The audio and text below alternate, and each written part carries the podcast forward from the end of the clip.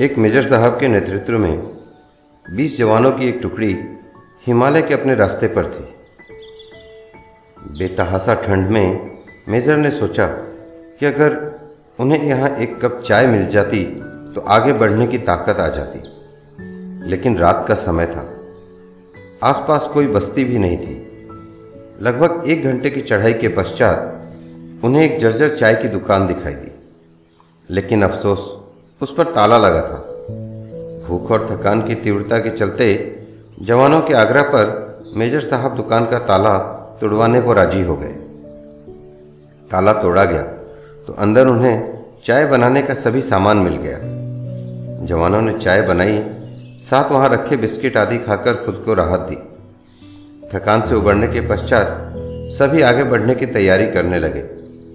लेकिन मेजर साहब को यूँ चोरों की तरह दुकान का ताला तोड़ने के कारण आत्मग्लानी हो रही थी। उन्होंने अपने पर्स में से दो हज़ार का एक नोट निकाला और चीनी के डब्बे के नीचे दबाकर रख दिया, तथा दुकान का शटर ठीक से बंद करवाकर आगे बढ़ गए। चार महीने की समाप्ति पर इस टुकड़ी के सभी बीस जवान सकुशल अपने मेजर के नेतृत्व में उसी रास्ते से वापस आ रहे थे। रास्ते में उसी चाय की दुकान को खुला देखकर वहाँ सभी विश्राम करने के लिए रुक गए। उस दुकान का मालिक एक बूढ़ा चाय वाला था, जो एक साथ इतने ग्राहक देखकर खुश हो गया और उनके लिए चाय बनाने लगा। चाय की चुस्कियों और बिस्किटों के बीच मेजर साहब चाय वाले से उसके जीवन के अनुभव पूछने लगे खास तौर पर इतने बीहड़ में दुकान चलाने के बारे में। बुज़ुर्ग व्यक्ति उन्हें कई कहानियाँ सुनाता रहा और साथ ही भगवान का आभार प्रकट करता रहा। तभी एक जवान बोला, बाबा, आप भगवान को इतना मानते हो?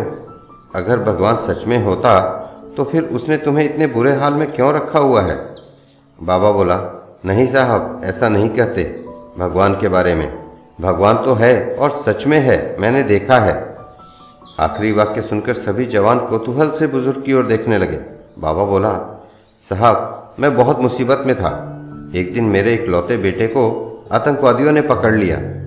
उन्होंने उसे बहुत मारा पीटा, लेकिन उसके पास कोई जानकारी नहीं थी, इसलिए उन्होंने उसे मार पीट कर छोड़ दिया।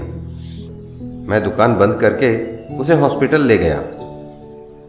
मैं बहुत तंगी में था साहब, और आतंकवादियों के डर से किसी ने उधार भी नहीं दिया। मेरे पास दवाइयों के पैसे भी नहीं थे, और मुझे कोई उम्मीद भी नज़र नहीं आती थी। उस रात मैं बहुत रोया, और मैंने भगवान से प्रार्थना की और मदद मांगी। और साहब उस रात भगवान मेरी दुकान में खुद आए। मैं सुबह अपनी दुकान पर पहुँचा। ताला टूटा देखकर मुझे लगा कि मेरे पास जो कुछ भी थोड़ा बहुत था, वो भी सब लुट गया।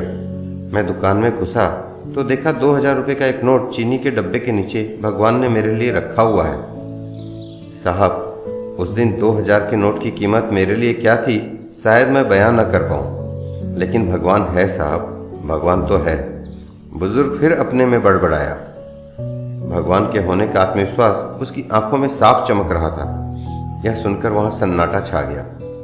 बीस जोड़ी आँखें मेजर की तरफ़ एकटक देख रही थी, जिसकी आँख में उन्हें अपने लिए स्पष्ट आदेश था, खामोश रहो।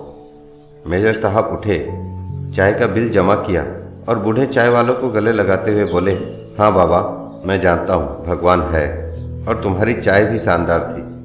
और उस दिन उन बीस जोड़ी आँखों ने पहली बार मेसर की आँखों में चमकते हुए पानी के दुर्लभ दृश्य को देखा और साथ ही यह अनुभव किया कि भगवान, तुम्हें कब किसकी मदद के लिए किसका भगवान बनाकर कहाँ भेज देंगे, ये खुद तुम भी नहीं जानते। धन्यवाद दोस्तों। नमस्कार।